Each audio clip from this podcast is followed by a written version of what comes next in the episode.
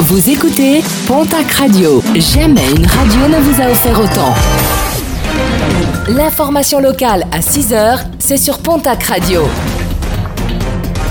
Bonjour Jean-Marc Courage-Sénac. Bonjour à toutes et à tous. De 3 mois à 5 ans de prison ferme, verdict du tribunal de Tarbes qui jugeait depuis euh, mardi des agresseurs qui s'en prenaient particulièrement aux personnes homosexuelles. Entre mars et septembre 2017, 11 agressions se sont déroulées selon un mode opératoire identique.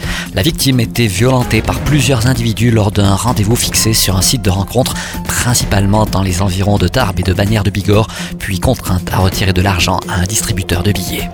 Dans les Landes, la Cour de cassation confirme les peines des chasseurs d'ortolans condamnés il y a un an devant la Cour d'appel de Pau à des amendes de 1000 euros, dont 700 avec sursis pour utilisation et détention non autorisée d'espèces animales protégées et une contravention de 150 euros pour chasse à l'aide d'un moyen prohibé. La décision de la Haute Cour devrait faire jurisprudence. Nouveau GPS pour l'ours Goyat, le plantigrade a été capturé par voie aérienne mardi par les agents du suivi de l'ours de Catalogne. Le but de l'opération était de changer son collier GPS afin de le suivre dans tous ses déplacements avant la période d'hibernation, une priorité en raison du caractère agressif de l'animal. Rassemblement de soutien ce jeudi par les parents d'élèves de l'école Marca de Pau.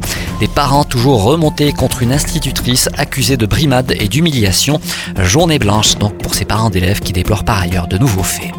Test d'alcoolémie négatif pour l'automobiliste belge qui mardi avait poursuivi sa route après un accident sur la rocade d'Auch. L'individu avait roulé à 10 km avec une véritable épave, pneus crevés et réservoir percé. En sport, basket, les résultats de la deuxième journée de la Ligue féminine. Défaite pour le TGB à Landerneau, 73 à 62. Et de Basketland à La Roche-sur-Yon, 88 à 80. Et puis un concert de musique de chambre, ce sera le 1er novembre prochain du côté du théâtre Saint-Louis de Pau.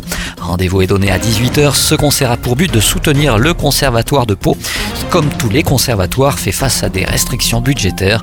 Tous les bénéfices de la soirée lui seront reversés.